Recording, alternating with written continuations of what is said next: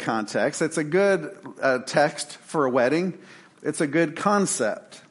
But when you take it out and you apply it to a, a marriage, it just doesn't fit the way it was supposed to in the bookends of chapter 12 and 14. So we'll kind of dissect that a little bit.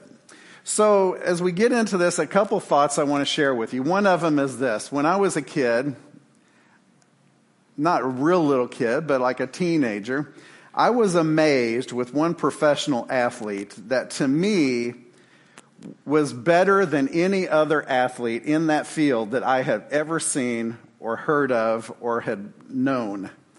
And, and it's a guy by name of Michael Jordan. Uh, a little guy, six foot six. Yeah, we're actually like twins. I weigh a little bit more, but we're the same height. We got the same abilities. He just has a bigger paycheck. But, but the thing is, is that when Michael Jordan would play basketball, and I would get in arguments with my friends about this kind of stuff, we would, you know, talk about, is he the best ever? And now with the LeBron James and some of these other new guys, you know, the, the, the conversation gets more and more complicated. But I would say that dollar for dollar, that Michael Jordan was the best that I've ever seen because he had this thing that he could do that no other athlete could do. He, he would jump and in midair, he would switch hands or put it behind his back and he would do stuff with this ball. You're like, people can't do that. He's like a magician. You're like, how does he, how is he able to do this kind of stuff? And, and there were games that he even amazed himself with his ability to put that little round ball in that net. It was just crazy. And so the argument we would have is not so much is he the best ever, but we would argue this is what he had a talent? Was it a gift? Was it a combination of both? And, and here was the, the, the, the broader scope of the conversation. What was the, the Holy Spirit's involvement in his basketball playing abilities, if it was there? Interesting topic. So, for, for the privilege of, uh, of, of digging where you probably don't want me to dig, we're going to go into this a little bit. I looked up a definition for the word talent. And I want you to pay attention to these because this is important in the life of the church. This will make sense in a minute. A talent is a natural aptitude or a skill. It's natural. You're born with it. You have it. You may have something that other people don't have. Yours might be a, a, little bit easier for you to come by, but it's still a natural aptitude or a skill, a talent. A person can sit down, and I'm going to use this in Laura's context, but I'm not talking about Laura, but maybe not directly. A piano player, a person can sit down and learn how to play the piano you can, you can obtain that particular talent with some work and effort. Now, we know that you could also be a prodigy. You could be born into the world and you could sit down at the piano for the very first time and start playing stuff that you've just heard. And you can't necessarily read music, but you can make it happen and it'll sound amazing. Those people make me sick. But they do exist. They do. Savants, prodigies, whatever you want to call them, blessed, I don't know. But at the end of the day, it's still a talent.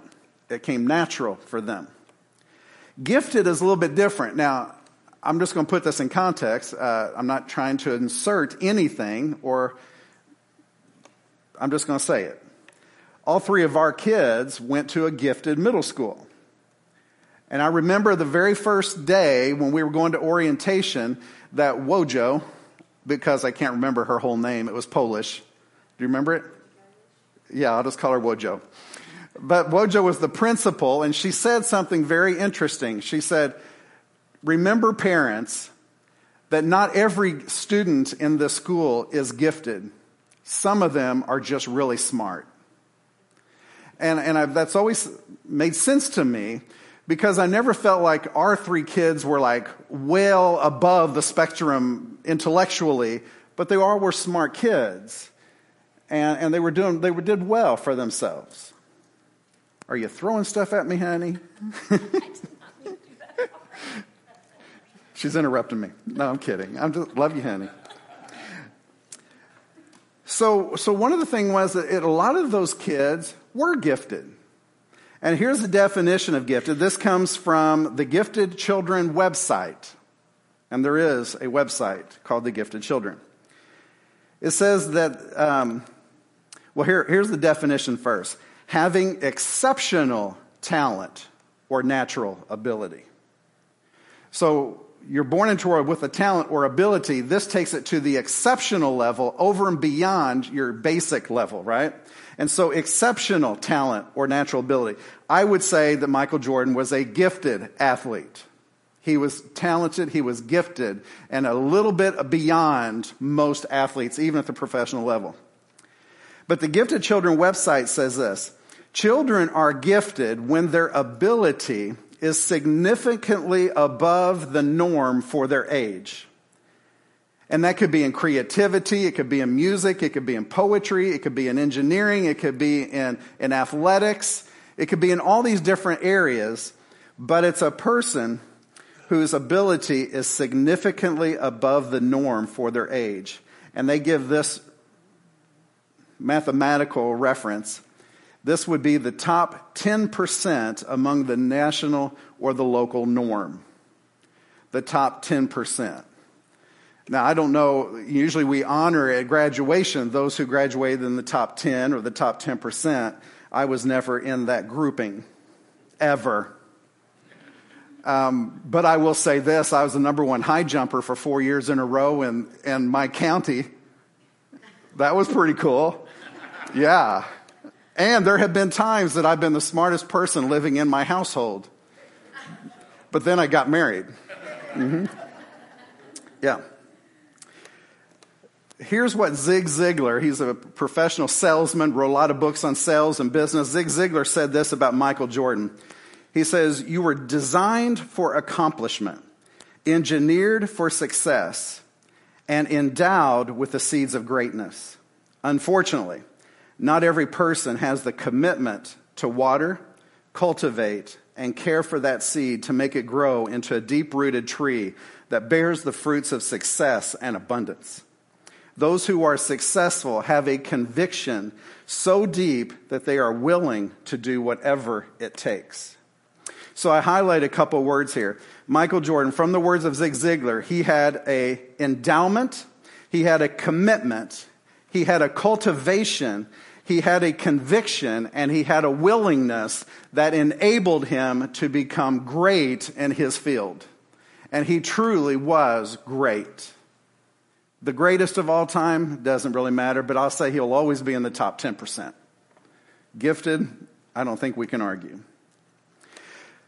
But there's another word that I want us to talk about today, and this is the topic for today. Now, we've talked about the consumed life, we've talked about the spirit filled life, we talked about the purified or the, the pruned life. Today, we're going to talk about the manifest life. Pentecost Sunday was an amazing day because that was the day that the Holy Spirit manifested itself, Himself, in the life of the early church forever transforming it and empowering it for greatness, taking it from mediocrity, which really, not to be derogatory of the Jewish faith, but took it from mediocrity as a religion into something powerful that had the ability to transform the world.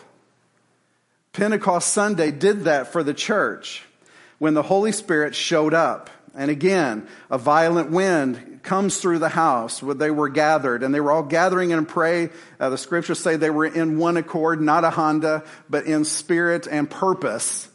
They were, they were united on this. We're preparing ourselves for what Jesus to said is coming. We don't know exactly what it is, what it will look like, what it's going to smell like, taste like, feel like, but we're here praying that, that we, we will prepare us for when He arrives we're going to be ready for this. And it says that uh, when the, the wind filled the house where they were sitting, they saw what seemed to be tongues of fire that separated, came to rest upon their heads, and all of them were filled with the Holy Spirit and began to speak in other tongues as the Spirit enabled them. That was the manifest presence of the Holy Spirit. the Holy Spirit manifested itself in those people, disciples, apostles, manifested itself in the form of speaking in tongues. Now, the controversy has started from that day and has never ceased. But I want to put aside the controversial part of it because we focus on the wrong syllable. All right? We focus on the wrong syllable. What we're supposed to take note of is not the actual manifestation in the form of speaking in tongues. We're supposed to focus on the presence of the Holy Spirit and the manifest presence of the Holy Spirit in us. So the, the prize is not the gift. The gift is the Holy Spirit. The gift is the person of the, of the Holy Trinity, the Holy Spirit that comes inside of us, the same Spirit that rose Jesus from the dead, that crafted the world in the hands of God. Uh, the same Spirit is inside of us because He chose to put Himself in us so that He could accomplish things through us that we can never do by our own strength. That's a mouthful. But that's the reality of what happened here. In Ezekiel chapter 20, verse 41, there's several verses for you. Ezekiel 20, 41, it says this I will accept you as a fragrant incense when I bring you out from the nations and gather you from the countries where you have been scattered, and I will show myself holy among you in the sight of the nations. When God shows himself or attributes of himself, he has to manifest himself so that you can see it. So, what is the definition of manifest? Manifested, which is the past tense version. And this is what I find in the vocabulary.com dictionary. So, you know there's credibility there. But they're all really similar. The definition is this it is a public display of an emotion, a feeling, or something theoretical that has been made real in your presence. Manifestation, manifestations' origins are in religion and spirituality. That's where it came from, where it originated.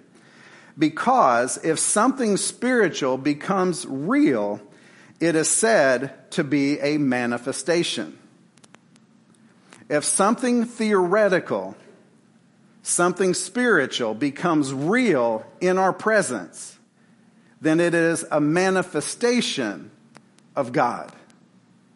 Does that make sense?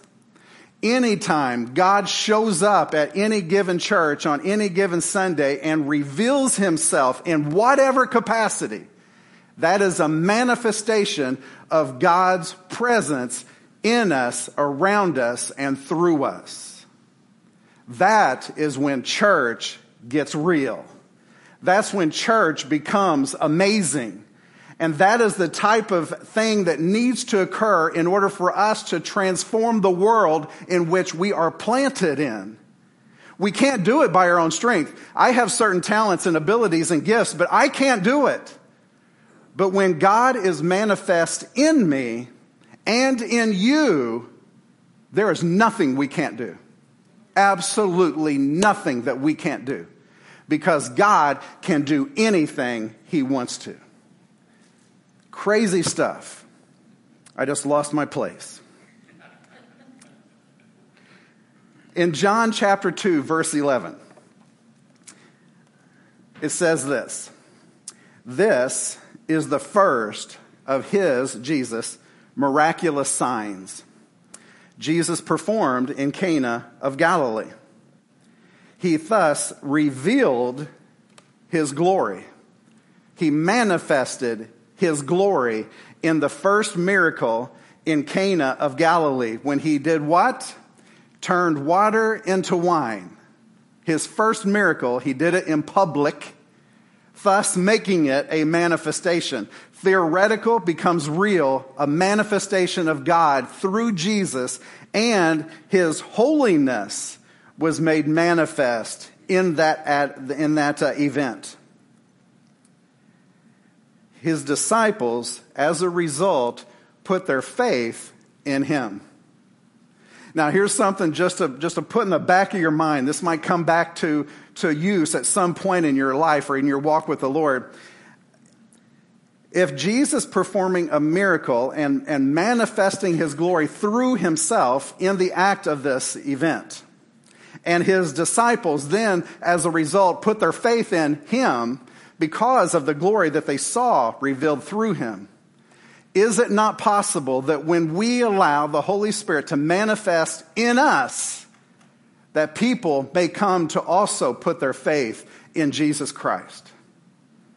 Absolutely if we do it right, when a person comes and says, I'm a non believer, but I want Jesus in my life, I want to give my life to Jesus, I want to live a life that glorifies Him, live a life of purpose for Him, and I want to be baptized into this faith, I repent of my sin, I confess that I'm a sinner, and I stand in need of His grace, and they go through the, baptist, the baptism waters and they are immersed and their sins are washed away and their whole life is transformed in our presence and their, their, their, demeanor is transformed and their love is transformed. Is it not possible that people sitting in these seats will see that and think, that is a miracle. That was amazing. That's what I want to see happen in my life. It's rhetorical. The answer is, of course, yes. It can happen. I've seen it happen. I've experienced it myself. It's crazy stuff. The manifested life is letting Christ reveal his glory and his holiness in and through your life and my life for the sake of an unbelieving and dying world. He doesn't do that just to amaze me. He doesn't do it just to throw me a bone and make me feel good about myself. He does that. He manifests himself through me so that people that live in this world in death and dying statuses may have hope and that they may have transformation like what I've experienced. God doesn't do amazing things in me just because he wants to blow my socks off. He does it because he wants to blow your socks off. He does it in you so that you will block, you will blow the socks off of somebody else. Do you see what he's up against here? Now you might think, well, I don't know if that's exactly true. Well, it just so happens I got some verses for you. In Acts chapter 1, verse 8, Jesus is speaking to all of the disciples up on the, the, the Mount of, of, uh, of Ascension, the Chapel of Ascension. Some of us were there recently, where Jesus ascended into heaven, left all the disciples standing around picking their noses, you know. That was the place. And Jesus spoke the words, but you will receive power when the Holy Spirit comes upon you. And you will be you will not do, you will be my witnesses in Jerusalem, Judea, and Samaria, and to the ends of the earth. Why does the Holy Spirit need to come upon them? Because for the sake of their witness to the world that Jesus is the Son of God, this must take place. Because here's the reality. If I just wake up one day and think, you know what, this world stinks. I don't like it. There's a lot of suffering, a lot of crying, a lot of death and dying. I'm going to go out and just make a difference. I'm going to start, I heard about this church thing. I'm going to go out and just start telling people about Jesus. For whatever reason, probably so I can pad my own bank account or something. But I'm going to go out into the world. I'm going to go door to door and I'm just going to tell people about Jesus. By my own strength, to meet my own agenda, for the own pat, my own pat on the back, I'm going to do these things. How successful will I be? Well, a lot of churches close every day because that's exactly what they do. By their own strength, they go door to door or they just sit at home and wait for them to come to their doors. But as long as we as a church or we as an individual continue to try to do ministry by my own flesh, we will continue to fail. I will continue to fail. Everyone that I try to say, you need to get your act together, you need Jesus in your life, I will fail. Every one of my children who I said, no, you're going to go to church whether you like it or not, I will fail. Because that's not the way God wants it to be done.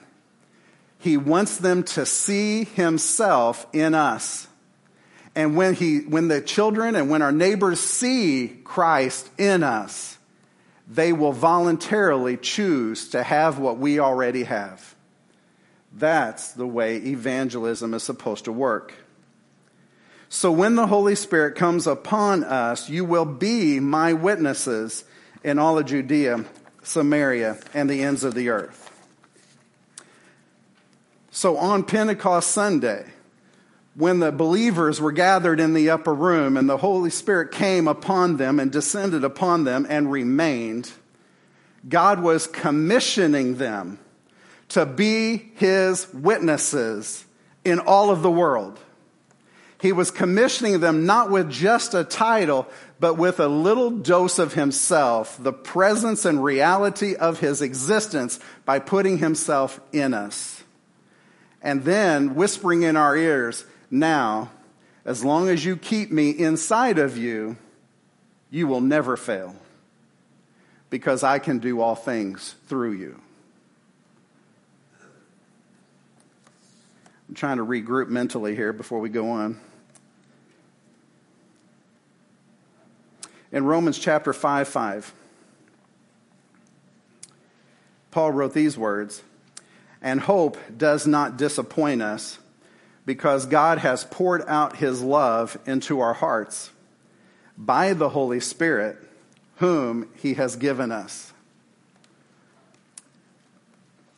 Here's where I believe this connects and where we need to make sure it always remains connected.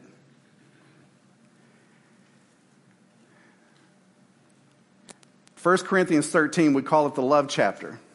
Love is patient, love is kind, it is not boastful, it is not envious, it, it never is self seeking, it always reaches out to others, it tries to, to, to, to bridge the gap from God to others, you know. That's 1 Corinthians 13. I'm in the wrong chapter, that's why I'm struggling here. God poured out his love into us, but yet he also poured in his manifest presence into us. What does that mean? It simply means this that as a created being, you have some capacity of love. You can hold on to it, you can give it away, and by your flesh, by your own personal physical strength, you have some, some ability to love others. It's natural. It's innate because God created you in, your, in His image. So you have some ability to love people. And for a lot of us, that's the full extent of our love. I love you to the best of my ability.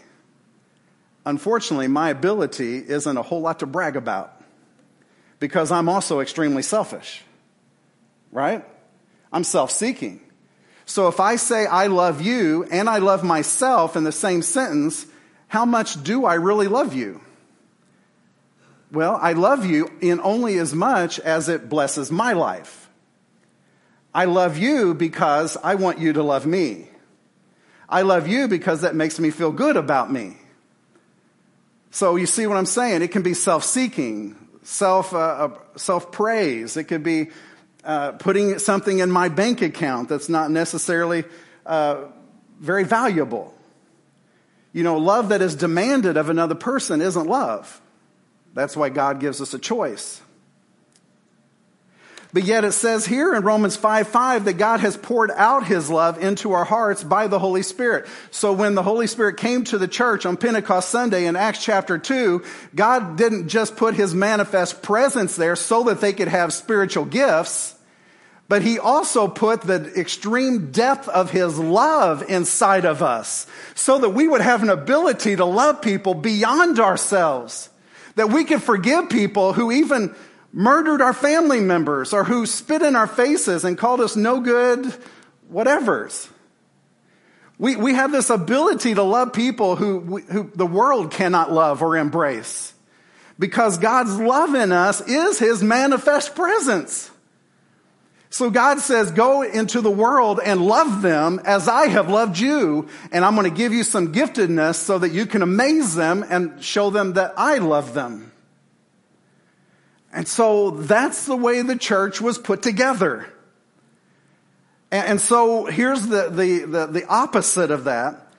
Where there's a church who just has a trickle presence of the Holy Spirit, say that we received the Holy Spirit, you know, 50 years ago, and, and that's good enough for me then, it's good enough for me now, right? And, and so I'm content with just my batteries running on low.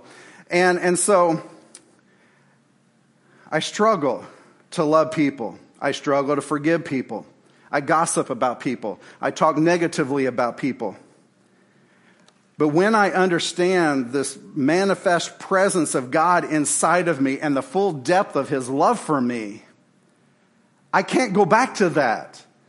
I want to put on display for you what God's love really is and what it really feels like and what it really is capable of so that it can transform your life because that is what God is trying to show you is the full depth and the width and the height of His love. He wants you to know that because that is what's going to compel you to go into the dark places of this world in order to use your spiritual gifts. So that with God's help, we can radically transform this world. Where there is no love, there's no spirit. Where there are no spiritual gifts, there's no spirit. There's flesh. And, and, the problem is the reason there's so many thousands of churches, I think one number I saw recently, 4,200 churches close every year in America and only 3,400 are being rebirthed or, or being planted. So we're losing 800 churches per year. But why is it that so many churches are dying? One is because they're spiritually dead, because they don't have the love of God in them, working through them. They're nice people, and they're kind to their neighbors and each other, but they don't have this incredible, powerful love inside of them. And because of that, they don't have the desire to use spiritual gifts to help them, nor do they have them even they wanted them. That's why chapters 12, 13, and 14 go together. And that's why chapter 13 is wedged in between them because love is the presence, it is the foundation for all spiritual gifts. So let me get to really the text here. I know I'm kind of getting off on a, we could have done this as a three, work, a three week message maybe or three hours. Under the topic of spiritual gifts, look at 1 Corinthians 12, verses 4 through 6. And you'll, say, you'll see this. There are different kinds of gifts, but they're the same Spirit that gives those gifts. There are different kinds of service, but the same Lord.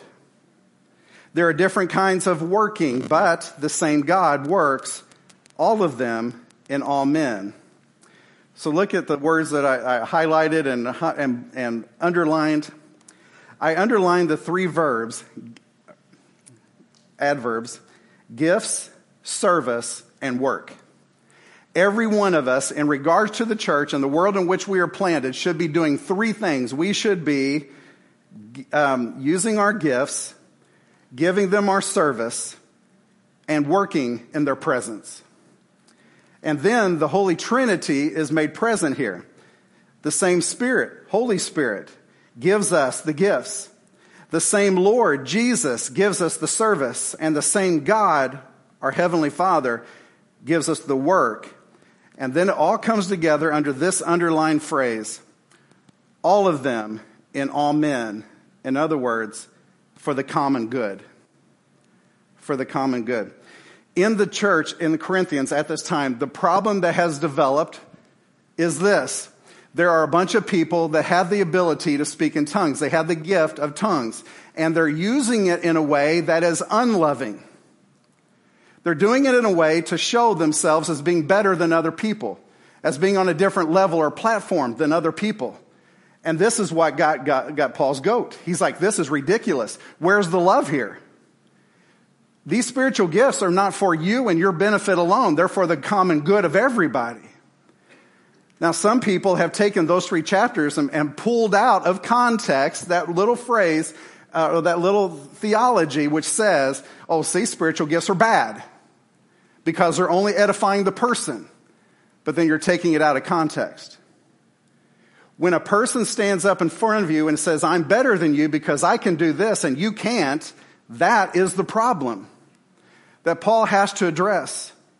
So that's why he says in this passage in, in 1 Corinthians 12, verse 4, there are different kinds, or he says it in the first three verses ahead. When you were pagans, you used to do this kind of stuff, but you're not pagans now, so quit doing it. In verse 4, there are different kinds of gifts, but the same Spirit. So he goes through this to offset what they thought and acted like as pagans when people were self seeking. So, in highlighting the spiritual gifts, he reminds them that God has given you these gifts and abilities for the sake of the world, not for yourselves. So that when you go out into the world and you use these powerful gifts to transform the world, they will know that there is a God at work in you and through you, and God alone will get the attention. He will get the praise. This is, as an example, uh, I think it's interesting to me why King David was chosen because when Samuel got there to Jesse's home and they started parading the oldest and the strongest and the best looking, it was, it was like a runway model uh, show where the oldest son comes out, flexes his muscles, shows his intellect, shows how good looking he is. And then, and then Samuel says, that's the king. And God whispers in his ear, no, that's not the one I picked. And he says that man looks upon God, man's outer appearance, but God looks upon the heart that man's rejected. Yes, he's good looking. Yes, he's tall. Yes, he's physical, a, great physical specimen, kind of like me. But that's not why God chose him. And, and, one by one, all of Jesse's sons would parade by until they got to the runt of the litter, the smallest one, the youngest one, the one that had the least attractive. He was good looking. It says he was a ruddy boy. He was handsome. But that, none of that qualified him to be a king of Israel. So why did God choose the less likely, the smallest, the youngest, the, the less likely? Because when God puts his presence into that young boy, he becomes a giant. And, and, instead of the boy getting the praise, the honor, and the glory, God will get the praise, honor, and glory because everybody will know David didn't have the ability. He didn't have the giftedness. God equipped him with what he needed. That's amazing to me. And that's what God is up for here. That's why he picks us and he gives us certain gifts that, that just supersede anything that makes sense or is reasonable in this world. So in, in, this passage, Paul goes through and he lists, and remember, these are all for the common good, he says in verse uh, 5. Now to each one, the manifestation of the Spirit is given for the common good. So if God gives me a, a, a, spiritual gift that I can use in this setting, it's for all of you to benefit from. This is not me. It's no giftedness, nothing I picked up in seminary, nothing my mother gave me when I was born. This is something God gave me when I was born. And so he puts his presence in me and he says, now go and preach not by your own intellect or by your own wisdom, but my, by my wisdom and by my intellect. And go and just tell them how bad, how much I love them, how deeply I love them, how bad I love them. Tell them what I'm willing to do for them uh, in order to bring them to, to me permanently in heaven. And so I just go and I say, okay, God, put the words in my mouth and I'm just going to let them fall from my lips and, and just trust that they're going to fall on fertile soil. And then the Holy Spirit's going to come behind it and water the soil and help it to grow and give it the right amount of sunshine. And they're going to grow up into their own faith. And so I just walk by faith every day. Lord, I'm going to, I'm going to say what you tell me. I'm going to go where you tell me to go. But Lord, you're going to have to do this because I can't. And God says, I don't want it any other way. Just go and just be faithful to me. I promise you, I'm not going to leave you nor forsake you. I'm going to be with you. I'm going to do it through you. But you have to ask me for help. You, you, have to, you have to quit doing it by your own strength. And we all do this because here's the thing when we get in a habit and we get in a reputation, I can't even say it. Repetition, thank you. See, I told you I'm not eloquent. But when we get in a pattern, a behavior, we get to where, God, I can do this. I don't need your help now. I got this, God. I can do this meeting. I can lead this. I can make this decision. I don't need your help today. And God's like, all right, do it by your own strength. Go for it, buddy. And oh, you fell on your face again? Yes, I will pick you up and I will clean you off and I will put you back on the path. What? You fell on your face again because we keep trying to do things by our own strength. Crazy. But for the common good, he manifests his presence in me and through me with certain spiritual gifts, gifts that I did never, I never possessed. I never had them. I never, never learned them. But he put them inside of me. And here's a couple of them. There's nine listed here. The first one is the message of wisdom. Wisdom. That's crazy. Wisdom. Wisdom can be a spiritual gift, but here's the thing. Some people dismiss this because we confuse talents and gifts with spiritual gifts. And so we'll say, well, you know what? I'm wise. I've got a doctorate, a couple master's degrees. I'm not stupid. I've got some wisdom. And so a person comes in and says, Oh, here's the problem. This is my child. But she says, It's her child. What are we going to do? And Solomon says, Well, let's cut the baby in half and we'll give half to each one of you mothers. And then the real mother says, No, just take the baby. That's wisdom. They don't teach you that in seminary. They don't teach that. The spiritual gift of wisdom. It says uh, the message of knowledge, which is what we call a word of knowledge. That's when you're sitting in front of somebody and you're trying to pray for them and you're trying to figure out how can I help you? What questions can I ask? What encouragement can I give you? Lord, help me. And the Lord says, ask them about what happened to them at the age of 12 when their stepfather beat them severely and left them as a bloody pulp on the sidewalk. And you're like, really? And God says, ask. And, and I'll say, uh, What happened to you at the age of 12? Did your stepfather do something to you? And all of a sudden, that person just breaks down into tears and their heart is ripped apart. And they're like, How did you know this? And I say, Because my God knows, knows, every, every, everything about you because he loves you more than any human being or any God ever could. And he has revealed to me the source of your brokenness. And he has said to me, tell you that He loves you and He wants to bring healing into that experience if you'll let Him. Words of knowledge. The third one is faith. The fourth one, gifts of healing. Fifth one, miraculous power. Six, prophecy. Seven, discerning uh, between spirits. Eight, speaking in different kinds of tongues. And nine, interpretation of tongues. Now, here's where this is important because remember, like I said earlier, what we do is we pull the, out of context the things that meet our agenda. And so, like I said, this, this issue that has come to context is speaking in tongues because some feel like they're better than others. So there's been many people that would say, see, speaking in tongues is the bad thing. That's the culprit. Let's throw it out the window. Don't ever talk about it. Don't ever visit it.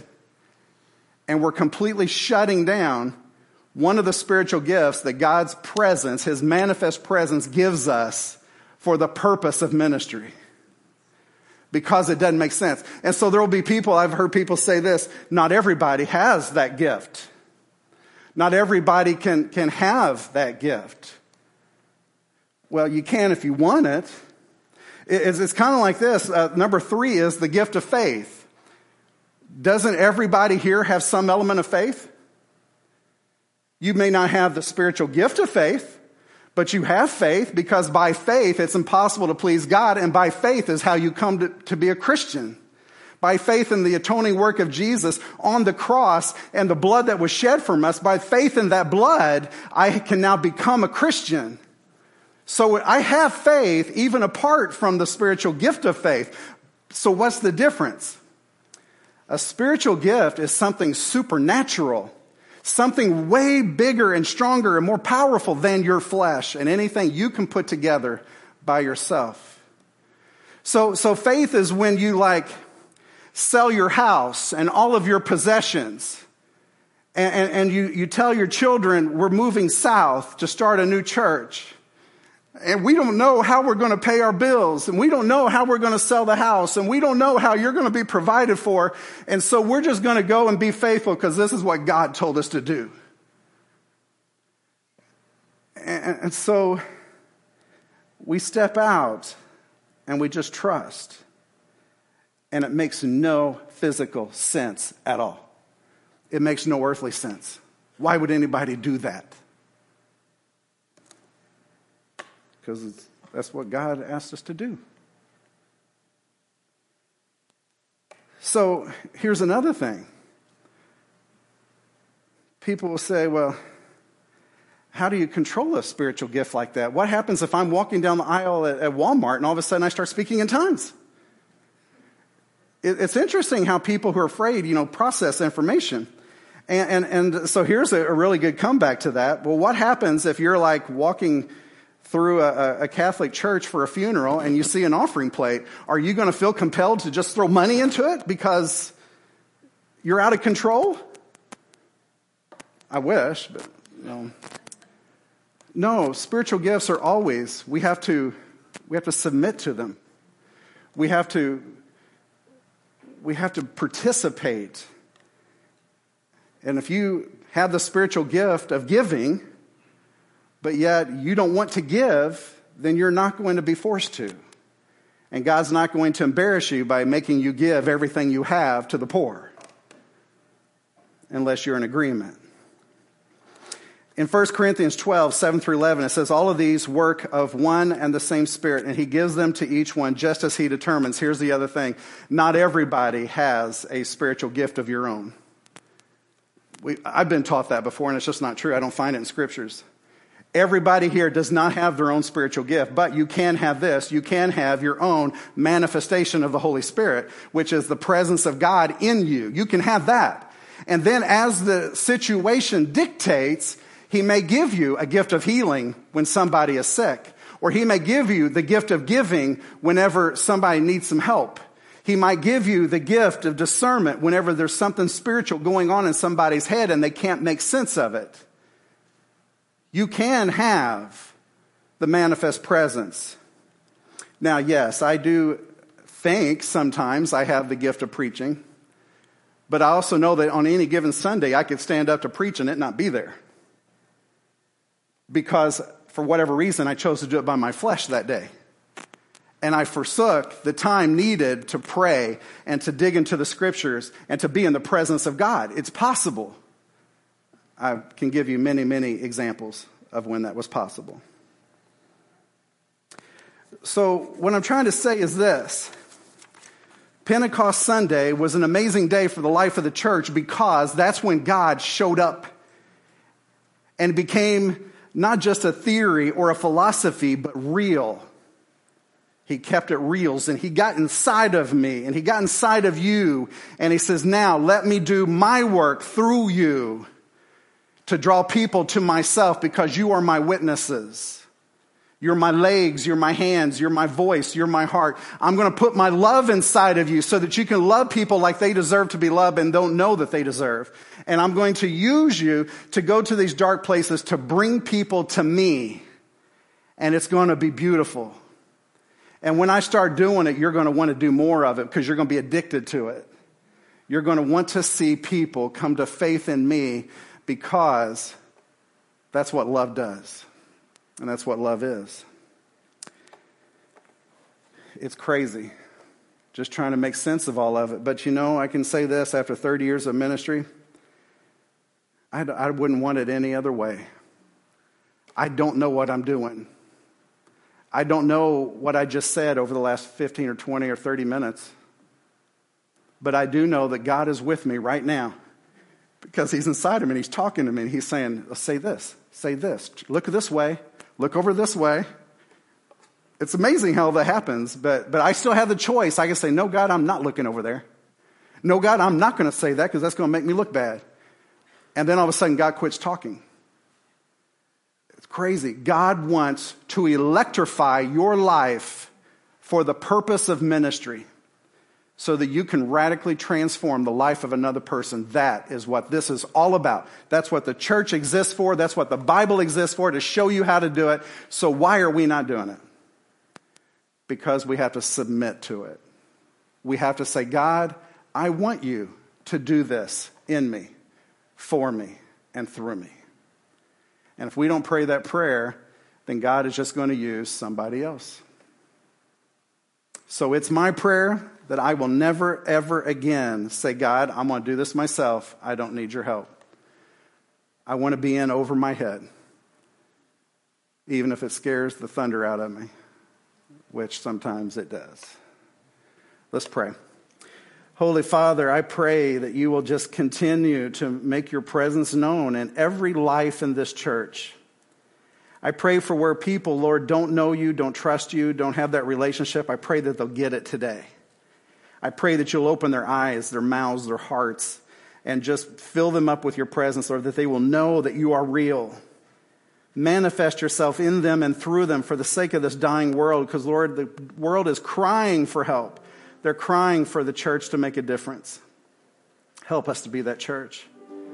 With the power of your name upon us, Lord, all things are possible. I can do all things through Christ who gives me strength. In Christ Jesus, we pray this prayer. Amen.